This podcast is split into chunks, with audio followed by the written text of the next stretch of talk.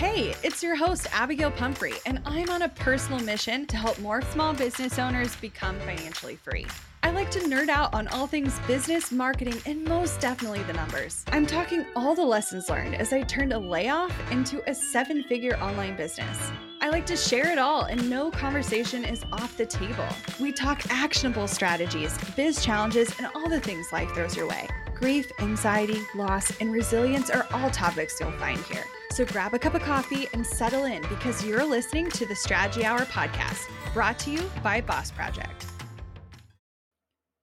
We are in the middle of the fastest moving technology shift in our lifetime. And for the majority of us listening, we lived through the birth of the internet. So that's definitely saying something. Here's the good news it's good news. Truly, I have so much to fill you in on. Join me for my upcoming workshop, The Market Shift. It's so crucial to online businesses that I'm offering it completely for free. No strings attached, just pure actionable insights that will help you navigate the coming changes. But that's not all. If you attend live and stay until the end, you'll get exclusive access to my brand new mini course, The Two Click Funnel absolutely free. Inside, I'm giving you the exact automation funnel I'm running that consistently converts organic traffic into loyal buyers in minutes. Join me and prepare your business for the future. Go to bossproject.com slash shift to register now. If you're hearing this, there's still time. Don't miss out. bossproject.com slash shift. So it's funny, last night you sent me a TikTok video that I, so I clicked to watch it, but I had literally just, I was on TikTok watching videos. I watched this one video. I see your text come through. So I go to your text, I click your video and I open it. And like the video isn't loading, like it's not a different video. So I was like, that's weird. So I go back and click it again, not loading. So I close TikTok, open your link again, and it was just the same video. it was the one I was just watching, and you sent me the same one.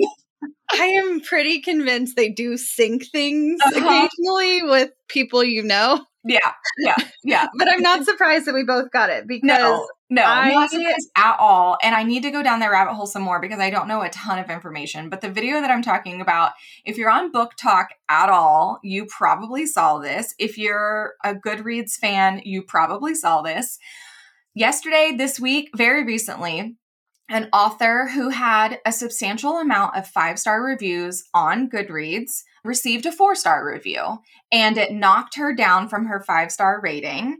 And the four star person gave a very typical, normal, like just review. It was kind, it was not hateful, it was normal, it was a regular review. Four stars is still really incredible. All of that's great. The author was not pleased and she took a screenshot and went to her TikTok and bad mouthed that reviewer, that reader, and literally called her a bitch, which was super unfortunate, and kind of just had a little bit of a moment with this review and what it meant and all of the things. And so that took off. That went viral. I don't know what else she was expecting to happen. And so then a bunch of readers went to Goodreads and kind of spammed this author with one star reviews. The original four star reviewer edited her review and said, edited, this author has now personally attacked me, called me out, etc. Changed her four star review to a one star. So much so that Goodreads had to temporarily suspend giving reviews for this author's book because they were, it was clearly like they were it wasn't about the book it wasn't it was, about the book it was about the author mm-hmm. and so thus now has formed a conversation which i've been on BookTok for a while and, and as an author i and a voracious reader i tend to see both sides of tiktok of BookTok. there's a very interesting conversation that this is not the first time that this conversation has come up but it is being loud right now within the relationship of an author and a reader and how readers very protect their space as a reader and do not want to be tainted by authors. And authors sometimes will try to infiltrate those spaces to get seen and build relationships and get their book bought. That's all that's what we're all after here. But readers like to, and I love this about readers, and I agree with this myself, try as hard as we can to remain unbiased and ju- like we just want to read books and give our opinions about books and not feel like we have to craft this opinion in a certain way because we know this author personally or because it might hurt this author or whatever. We i feel like as readers are still kind in our reviews typically but this kind of crossed that line and that boundary and it's really interesting seeing the discussion pop up around it yeah well and the wildness of it so after that happened and it went viral and people started giving her a ton of flack for it she went on to say y'all can't take a joke. You realize I'm a comedian, right? And she changed her bio yes. to say that she was a comedian. Ma'am, you're an author. You're and then I don't know if you saw this, but her publisher dropped her yesterday.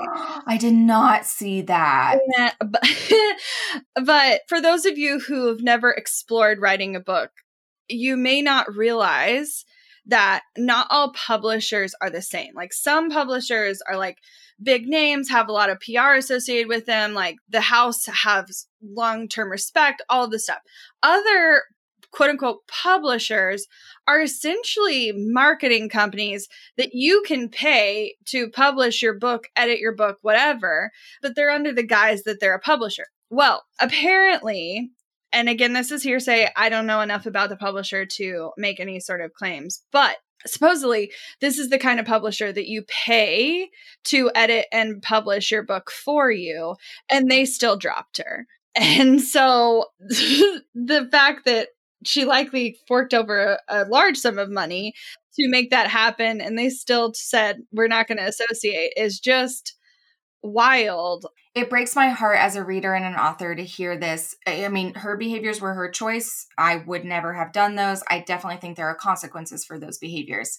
And this could absolutely be career ending. A hundred percent over one opinion that rubbed her the wrong way. Yeah. Yeah. Because honestly, whether her response was appropriate or not. We've all had opinions of our own work that have rubbed us the wrong way and likely talked about them. And I think the, the big difference is maybe don't go make a TikTok about yeah, it. That's that's the difference. Is like find your friends oh, your and, friend, your in your safe circle and be like, ah, this thing drove me nuts at work today. Uh, I don't and know. Someone I, bring like I wish someone would have brought her perspective in the sense of four stars are still really great. And again, this could be a whole hour long conversation, but what most people don't understand, maybe you do. If you're on BookTok, you probably understand this. There is a very strong difference in the review quality and the review meaning on Goodreads versus Amazon. And as an author, you know that. You know that you're going to get crappier reviews for things that are way out of your control on Amazon. They're going to give you a one star review because the book came late or it got lost in the mail. They're going to give you a one star review because the printing was off and they needed to get a new one or whatever, right? You're going to get more of that on Amazon. So your five star rating on Amazon is not realistic to maintain, and everyone knows that. On Goodreads, however, you're not ordering the book from Goodreads. You're literally buying it from wherever you bought it from.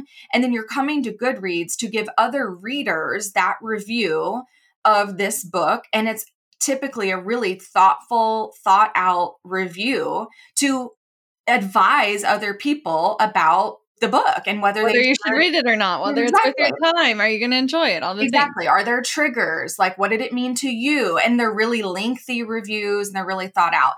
So to me, like even a four star, really thought out review is great. And I think it was just one of those moments where obviously who knows what else was going on in her day at that time. If she had gotten a four star on Amazon, it probably would not have affected her as much as a four star on Goodreads because you know that that four star on Goodreads came from like a real person who read your book and is now rating it this. But man, that sucks. Mm-hmm. And I would not want to be that reviewer right now either. No, Mm-mm. Absolutely not. You know, ultimately, could this shift the dynamic of how the Goodreads platform is used? potentially. Absolutely. I think because, absolutely could. Because is it going to stop being just about the book and more about the character of, of the, the, author? Well, and that's a whole other conversation that we could be having in the sense of, you know, in the in cancel culture, right? The thread of that conversation is can you separate the person from their craft, from their art? And there are people who are authors who are not great people who have created great works. And can you still review that work of art, that book, that literature within just that lens? Or is it always now because we're so connected and we think that we know everyone so well because of social media, because of the internet, because of all of these things, that the review can never be unbiased? I think with enough separation, the review can be unbiased because the interesting thing with absorbing art or literature in general is you're not always aware of the person behind the work or their intent or their daily life or whatever. I do think with time and perspective and press and media that that can change. And, you know, to me, it comes back to I think about art history and all the years I literally spent studying this in school. Hitler painted. and so, like, are we going to continue to think of him as an artist? And, like, absolutely bad things. absolutely not. And so, mm-hmm. I think it's naive to say that we can't fully separate. I do think if there's a lack of awareness or perhaps separation from yeah. the name, then well, sure because there are also, you know, and I write under a pen name. So this is part of that aspect. Our last book for book club, Home Before Dark by Riley Sager, is written by a man. That's a man. That's a white man. That's a pen name that is gender neutral enough, but more femme leading that even the librarian who picked the book, when her and I were talking about the book, she kept saying, when she was speaking about the author calling her her and she and i said you know this is a dude right?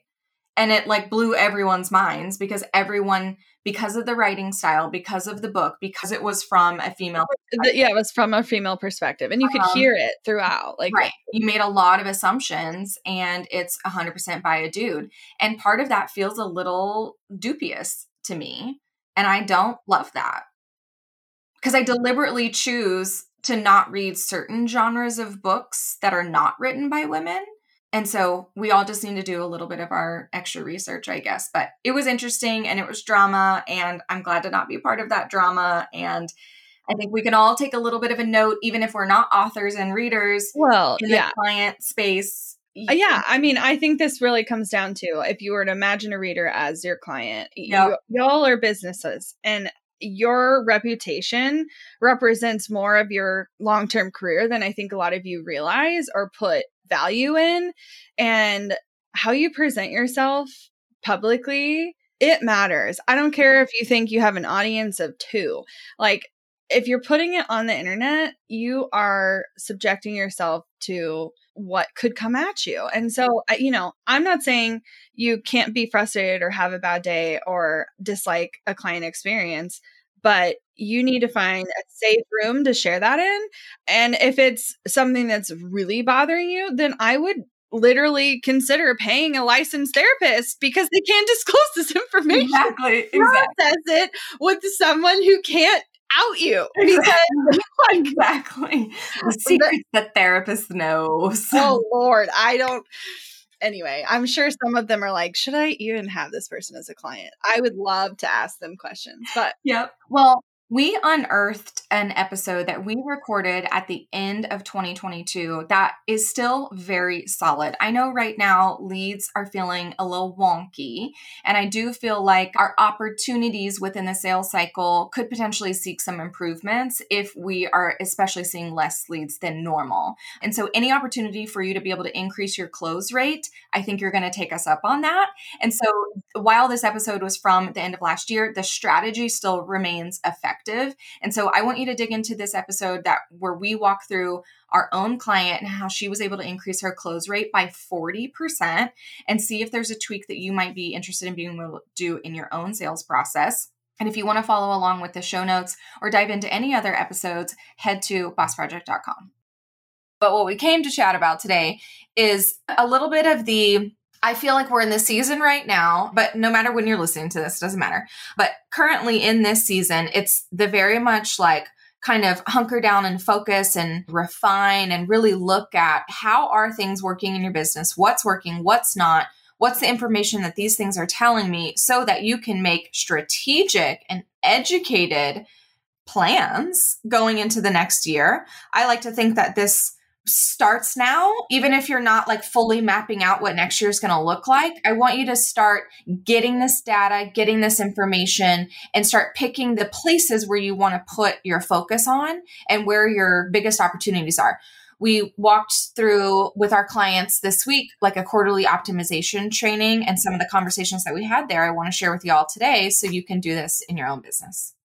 Yeah, I think it's really critical that we every so often really look at our metrics. And when when we're doing this i think a lot of people get hung up on how many followers do i have or how many people are on my email list or what do these metrics that are pretty front facing like they're yeah. very like top level metrics. Yeah. Not that you shouldn't be paying attention to those things but I care a lot more about the overall sales process. And for service based businesses, looking at followers is like really just talking about high level, top level traffic, not necessarily about you selling your service. And so I think it's really critical that we look at well, how many people are landing on your website versus how many people are actually filling out your lead capture form. Of those people, how many are booking a discovery call? How many of those are converting into a pitch or opportunity meeting from there? Here's what I don't want. Let me tell you what I don't want before we start all of this, actually. When you're going into a planning session or you're making decisions about what to leave behind, what to do more of, how to grow, how to be sustainable, whatever, whatever, right? And you're like trying to come up with new ideas or outline plans or things, projects and tasks that you could do into the coming quarter, the coming year. What I don't want to hear from you is, well, I think insert XYZ. I feel like, well, I assume that, well, it's probably dot, dot, dot. I don't want any of that. I want you to pull up a fucking spreadsheet put in the information, go to percentcalculator.net if you don't know how to do math like I do. And I want you to figure out your actual conversion rate at different phases. I want you to figure out the traffic that's actually the source of your lead gen, people filling out your lead capture form. I want you to figure out of those people, like what about them, what qualities about them made them perfect for the next step. And did those people take action? Or was it a different price point or a different offer or a certain type of industry that or personality type that this person was that actually like what are the themes? I need you to find the themes. Yes. I'm interrupting myself to bring you something that could change your business forever. I'm hosting a workshop that's so important, I've made it 100% free for all online businesses. Here's what I can promise you inside the market shift, you're going to get the most value packed 90 minutes you've seen in years. I'm going to share the ecosystem that represents online businesses today. You're going to walk away knowing how to create more predictable income and sustainably scale, regardless of where you're starting today. You'll uncover the AI secrets top entrepreneurs use to stay ahead, boost productivity, and secure their future. You'll have the exact equation that's making wealthy people wealthier and be able to steal, copy, paste it before it widens the wealth gap any further. When you attend live and stay until the end, you'll get access to my exclusive brand new mini course, the two click funnel, absolutely free. Inside, I'm giving you the exact automation funnel I've been running that consistently converts organic traffic into loyal buyers in minutes. Save your seat right now at bossproject.com slash shift. Then share it with a friend. There isn't much time between now and the workshop, so head right now to bossproject.com slash shift to claim your spot. Still searching for a great candidate for your company? Don't search, just match with Indeed. Indeed is your matching and hiring platform. With over 350 million global monthly visitors, according to Indeed data, and a matching engine that helps you find quality candidates fast. Ditch the busy work. Use Indeed for scheduling, screening, and messaging so you can connect with candidates faster. 93% of employers agree Indeed delivers the highest quality matches compared to other job sites, according to a recent Indeed survey. I love that Indeed makes it easy to hire because I'm busy enough already. We've had to weed through hundreds of applications in the past. We could have saved so much time if we'd used Indeed. Join more than 3.5 million businesses worldwide that use Indeed to hire great talent fast. And listeners of this show will get a $75 sponsored job credit to get your jobs more visibility at Indeed.com slash Strategy Hour. Just go to Indeed.com slash Strategy Hour right now and support our show by saying you heard about Indeed on this podcast. Indeed.com slash Strategy Hour. Terms and conditions apply. Need to hire? You need Indeed the themes are critical and so often people make these vast assumptions about what is or isn't working and or why they're not converting for any given reason. And I can think of two scenarios that came up just yesterday with clients, and I won't name names, so don't worry that I'm you know who you are, though. If it's true. now, one person had done kind of the classic, oh shit, shit, shit. I have been putting this out here and I've been telling people and I've been firm and confident and talking about my new price. And the last three people told me it was too expensive. I must rethink everything about my pricing. And it's like, wait a second. First of all, how did we arrive at your price in the first place? Like, can you even lower it? Is that even an option at all? Because there's usually a reason you landed on the price in the first place. Yep. And Especially like, if you went through our calculator and got our feedback on your price and it's actually built on facts and what you actually need. So, unless those things have changed. Right. So, that's one piece of the puzzle. Piece number two is why are we making gross assumptions? And when I say gross, I mean like you're making an assumption about everyone based on a small percentage of feedback. And so you're taking three data points and saying that applies to everyone in the pipeline. And that's not true either. So, like, that's also not helpful. And I'm not saying after, you know, when we're talking about a small pool of people coming through your sales pipeline, three people can be a trend. So I'm not saying you shouldn't pay attention to it. Right. But that doesn't mean we need to overreact in any sort of situation. And we really need to like peel back the layers to understand what's really going on right. here. Well, and the cool part about this particular case, without getting into too many of the details, but typically it's okay when this happens, right? The gut reaction is to think, I need to lower my price, I need to change up my offer so that I can land more clients because clearly people are saying no. And she was definitely going through that like catastrophizing, like, oh, well, what I don't want to happen is my busy season and all of a sudden I've lost like 15 deals. And so her brain went from three to 15, even though 15 is completely hypothetical. She literally pulled that number out of the air and made it up and assumed that she would just be losing all of those 15. So that we're not going to do that because that doesn't actually serve us. It doesn't actually help us.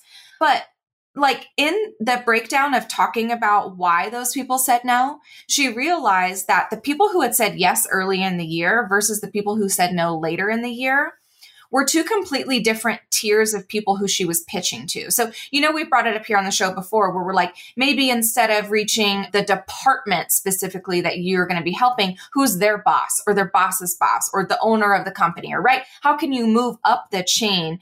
You get typically a decision faster and the budget is a little bit more it's bigger and it's a little bit more clear and things move faster. And so she realized that all three of the people who had said no were lower level contacts within organizations that she'd worked with higher level people before. So I'm like, well, then stop talking to those people. Just talk to the higher level people again. Right. And sometimes that's a little bit out of your control. And I'm not opposed to meeting people where you're at, but in her particular situation, her costs, she can't change her costs without dramatically changing her deliverable. And for a service based business owner, typically you have more control over pulling back one deliverable or a piece of a deliverable, and you have a much wider play zone versus with her, you know, unless she's making a completely alternate offer with completely different deliverables, I'm not sure how much you could reduce her price point for hard costs. And so that definitely adds a limitation to things. And so unless you're literally willing to walk away with less profit, which sometimes you are, then it doesn't always make sense. Now, someone else was having a cash flow kind of crunch and feeling the pressure of that and thinking that all of a sudden they had got bad at their job and, like, and uh, like assuming that they were now not as good at selling and perhaps their skills were slipping and you know making gross over assumptions about their own performance which generally speaking we talk about how you have to untie your personal self-worth from how your business is performing. And if you don't then you're going to get in a funk and it's going to affect you in so many different ways. And in her particular case she was feeling a certain way after a down month but it really was more of a down and then up month. And if you average the two, things were still fine, one. And two, she had actually dramatically improved her close rate, like dramatically, but she had less leads on the front end. And so if you turn the faucet even just a little bit off at the very, very top stage, you will get less sales all the way through the pipeline, which is why when people have lead issues, we talk about focusing on the prospect funnel. And so she realized she was getting about a quarter less leads than she had even this time two years ago. And it's like, well, if you have the quarter of the same people going through, oh, oh my gosh, I can't talk. You know, if you had 40 people going through in a month, and now all of a sudden you have 10, uh-huh. you're going to get less sales. You just That's how that works. But her close rate but what we say to do is when leads are naturally less and you look at that prospect funnel instead to vet those people faster, nurture them, get them through your experience so that if they are an ideal fit, they will convert bet more often in the actual sales pitch, which is what she's saying. Yeah. And so for her, when she really backed it out, she realized, you know, she had made some improvements to other parts of her sales process. And since working with us in the spring to really hone it in and reduce the amount of time in the sales process, simplify the sales simplify process. the sales process, really get clear and create a really consistent experience, her close rate went from 46 almost 47% to 86 and some change percent. So almost 87%. So from 47 to 87, a 40% conversion improvement is literally insane. Bananas. Within a couple months, bananas. Bananas. And that's what we tell you is like, okay, if there's less leads in front of you, then you need to try to convert more of them who actually make sense. And that's the process that she actually streamlined. So getting leads is sometimes one of the biggest things that's out of your control, right? Like we all know it, right? You do different things that are going to spur connections and leads being put in front of you. And outside of like continuing to do the things, there's not much you can do. You can't make people hop on the call with you. You can't make people be ready or whatever it is. The only thing you can do is make sure that as soon as someone does raise their hand, you find out very quickly whether they're an ideal client get the information that you need from them, find out their problem, and get your solution in front of them and get them put through an experience that makes them say yes if it's a right fit. That those are the only pieces of this puzzle that you can control. And so when we're in a space where all of it feels so much out of our control, the ability to see this change by making changes that are in your control, I think feels really empowering. Yeah, it's really reassuring because when we're looking at the front of funnel, it's easy to get caught up in your overall results, right? It's easy to like look at revenue from month to month to month. And when there's a dip, then you think you messed up. And it's like, okay, as long as your conversion metrics are the same or improving, then the only thing that's really changing is traffic. Yep. And so if that's the case, then we're going to have to like spend some time there, sure, but at the end of the day, you may or may not be able to make a change there. Well, and this is the other part of this conversation I want to have And I know this client specifically is not the only one. And I really, really want you guys to do some self reflection on this. So she shared with us the amount of leads she got in 2020, 2021, and 2022. And before looking at her leads, how she had told us 2020 went, it was her best year ever. It was her busiest year. Everything felt messy, crazy, overwhelming, stressed. She was just doing all of the things, right? Because, oh my God, leads were plentiful, clients were plentiful. So I'm going to say yes, I'm going to do it. Sometimes there are moments in our business where that is still fun, even though it's exhausting and we do it and all of that's great. But that's not sustainable, right? The effects of certain businesses in 2020 were a bubble. They were a pandemic bubble. And to expect the results of 2020 whether they were good or bad, to be the same year after year after year isn't appropriate. That was a pandemic year, as in it was the start of it, the bubble of it, right? And so a lot of businesses had ridiculous growth and ridiculous losses. But we live in this concept. And I just saw this amazing video the other day it was about i don't want to get like banned in places so when i'm talking bad about certain apps like sometimes i don't want to say their name because i don't want like it to get caught in the internets so you know the app that you scroll on that has pictures not videos you know what I'm mm-hmm. talking about? Okay, the camera app. So that one, someone who works there high up, I'm, I'm not going to say their title because I don't exactly know, is on Twitter, right? And says shit on Twitter. And people are like, dude, shut up. And so he's talking about the features of the app and the changes that they made, full on recognizing that they're garbage changes and they're not what the user wants, right? And so that conversation is not new in that world for that app. Well, this particular tweet, this video was breaking down how, oh, he said the quiet part out loud. And it's where, like, you say the thing that you should keep to yourself out loud to your team or to the internet or to whatever. And so the tweet was basically like, this feature is garbage and we know you hate it, but it makes us more money. So we're going to keep doing it. If we want to continue to see growth, then we need to keep doing it. And so the breakdown of the video was I, as a consumer, don't care about your growth. I literally don't care. It is not my responsibility to care. It's not my responsibility to lessen my experience on this app for the sake of your growth. If I don't like it anymore, I'm going to leave. And that's what's going to happen. But the breakdown of the actual like concept that they were talking about is this very capitalistic ideal that businesses, especially big businesses, need to see growth year after year after year. And when I say, I mean billions of dollars of growth is what these companies are seeing. And I think someone phrased it really nicely in the comments when, oh, it was like BP and the whole oil spill happened. And there's so many aftershocks of that, of how BP, quote unquote, lost billions.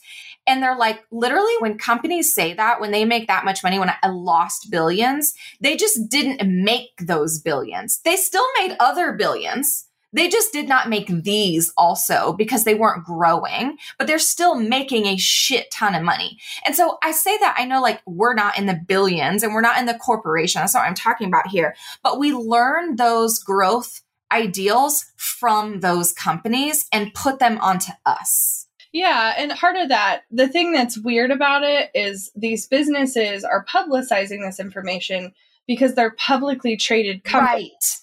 Right. Right. And so they are responsible to their shareholders and thus have to make a lot of this information public because anyone can buy shares, i.e., why they're a publicly traded company. But when you're a privately held company, which I'm going to just make a large assumption that, that yours is 99% of you listening are private, and thus I don't know where you got the idea that you have to be publicizing if you're growing or not at all. You're not required to tell anyone. No. Other than you do have to report your taxes to the government. yeah, the government knows. the government knows. But in the grand scheme of things, you know all the nuances behind the scenes, but you don't mm-hmm. owe anyone nope. any sort of explanation for the financial nope. decisions you make internally inside your company.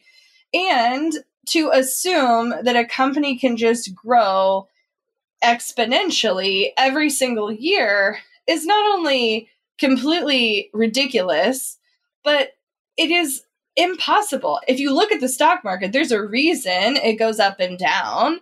There's a reason businesses that have been around hundreds of years still close. There's a reason businesses blow up and then disappear, and that will continue to happen.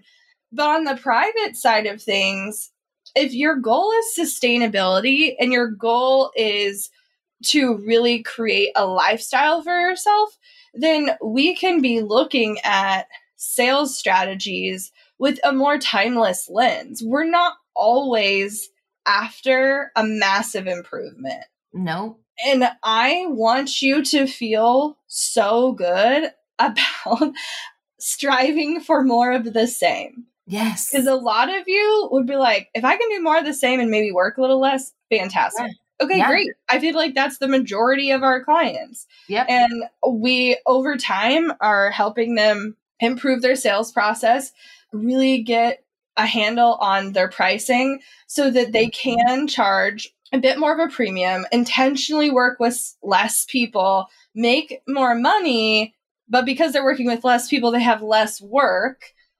typically and they can make changes accordingly with their time anyway it just makes me heated mm-hmm. yeah and, no i agree and I just I find it so interesting that because the reason why I bring up stories about billion dollar app companies is because every time I'm sitting in coaching and we're talking about selling or pricing or leads or you know a lack of confidence to say this thing to a client or whatever and it's just this very interesting conversation of like the comparison that we don't realize that we're doing, I think is ultimately what it comes down to. And I think everyone talks about comparisonitis in the sense of like you're comparing yourself to direct competitors, like other marketing agencies or other social media managers or whatever it might be. And could you be doing that on some level? Sure. But I think honestly, like you're comparing yourself to banks and to apps and to Target and to, you know, all of these places that have these ridiculous business models that isn't yours, access to capital and funding, a completely different space in the market than you are.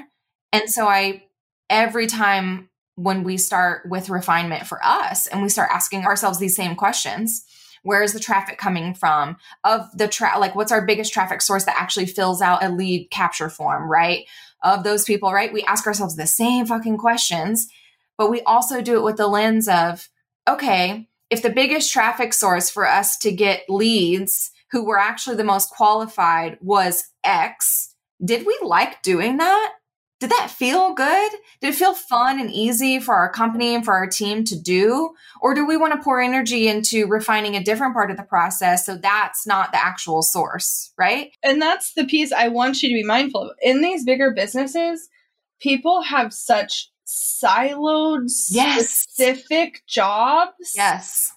That they get to pay attention to one metric or yep. one like piece of the puzzle for very long periods of time. And as the CEO of your company, your focus naturally shifts and changes because you're the CEO and you're trying to pay attention to what needs the most attention in the company. And sometimes that's making revenue, and sometimes it's not. And so if you've been in a season where you were focused on something else and then you're like, oh shit, shit, now I need to do this thing over here. Why are we beating ourselves up that you literally were doing your job and focusing on the thing that needed to be the number one priority in the season you were just in? And okay, now we're shifting our focus. So, what do we need to do to shift our focus? And what is that going to require of you? And sometimes it does mean showing up more or harder or whatever. But the goal is that is a season and that you have control over pulling that throttle more or less. Yeah. And you get to be in charge. But what's cool is if you look at our client who increased her close rate 40%, right? She now knows, okay, well, if I want to actually make more money, then I need more leads because I know I have a kick ass sales process that's going to convert a majority of them. And so she only has to turn that dial up a little bit go to one event, reach out to some connectors, have a couple coffee dates, and I guarantee her pipeline could be full and closing and she could be booked out like that. So she knows where her next attention needs to be because she streamlined this. Yeah. I think so often you guys are so much closer. Yes. Than you realize. And you're just always assuming it has to be this massive mountainous terrain to get right. to the other right. side. And it doesn't always have to be that hard.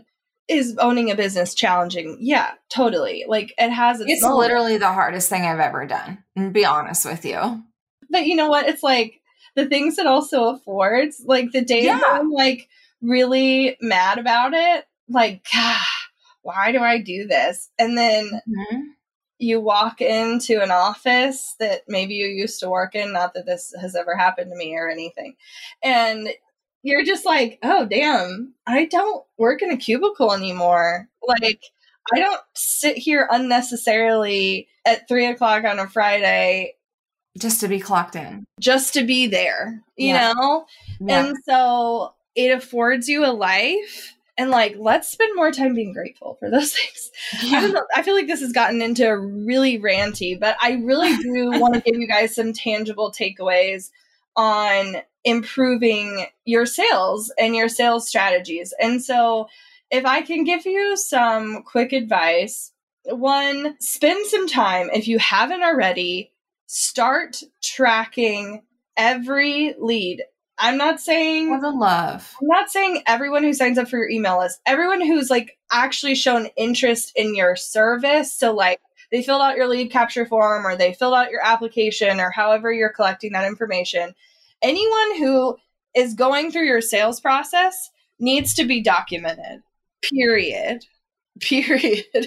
and you need to know and understand what parts of the process are working and what parts of the process need improvement. And sometimes they only need improvement because it bothers you, not because there's like a metric that needs to change. Like, I have had at times our wait list just someone would submit it but then on the back end it meant i had to like pick through and follow up with every single person and i decided i'd rather have a call with them and then decide at that point rather than trying to set the call basically immediately after they fill out a form and so i made a change to the sales process for nothing other than my own personal convenience and so you can do those things too. You can change parts of your sales process for your convenience. There's absolutely been pieces of our sales process that were always sales calls before and then they got moved to DMs or it was on a webinar and now it's, you know, in a completely different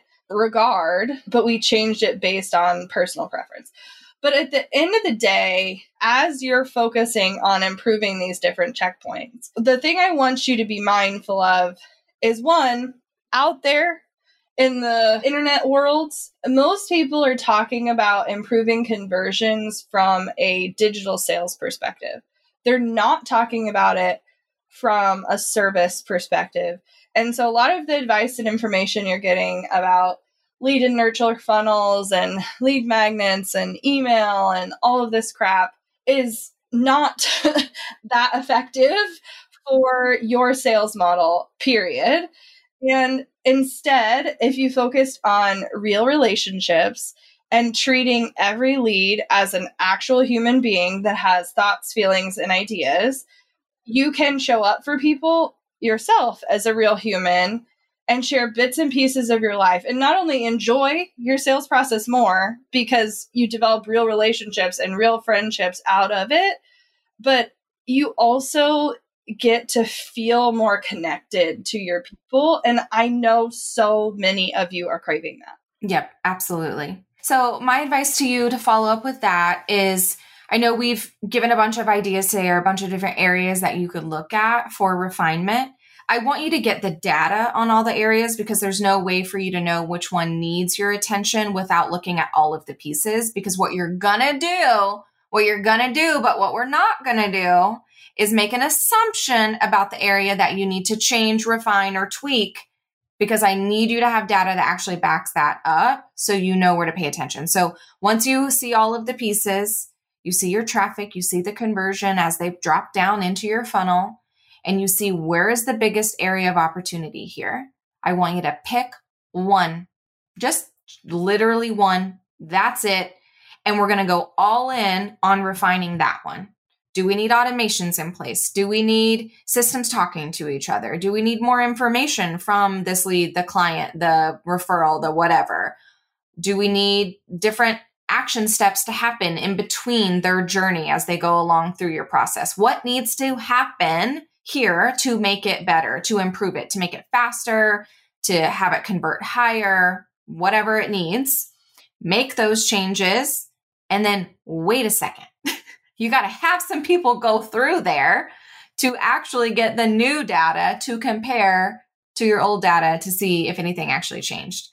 And if you need help brainstorming what those changes could be or having someone come in and even implement those changes for you, we would love to chat with you because we do both of those things. So we can be a sounding board for all the changes you want to make in your business and give you real strategic advice from the insides of multiple successful service based businesses and what they're doing that's working.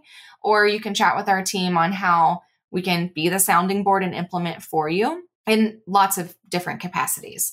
So head over to bossproject.com slash waitlist and give us some info and we might be reaching out to you and chatting and seeing what all you need. Cool? Yeah, sounds good. Hey, a few quick favors before you leave. I'd love if you'd share today's episode, send it to a friend who needs to hear it, and post on social. You can show us where you're listening from, your favorite takeaway, or why someone else should listen. Be sure to tag me at Abagail Says and at Boss Project so we can share it. Okay, second favor to get podcast updates and all the behind the scenes news from Boss Project, I'd love if you'd join my VIP list. Just head to bossproject.com slash sign up to make sure I have all your contact details. Really love the show? It would mean so much to me if you'd leave a rating and review. It not only helps more listeners find the show, but allows us to bring on quality sponsors so we can keep bringing you this valuable content for free. Thanks so much for listening. Until next time.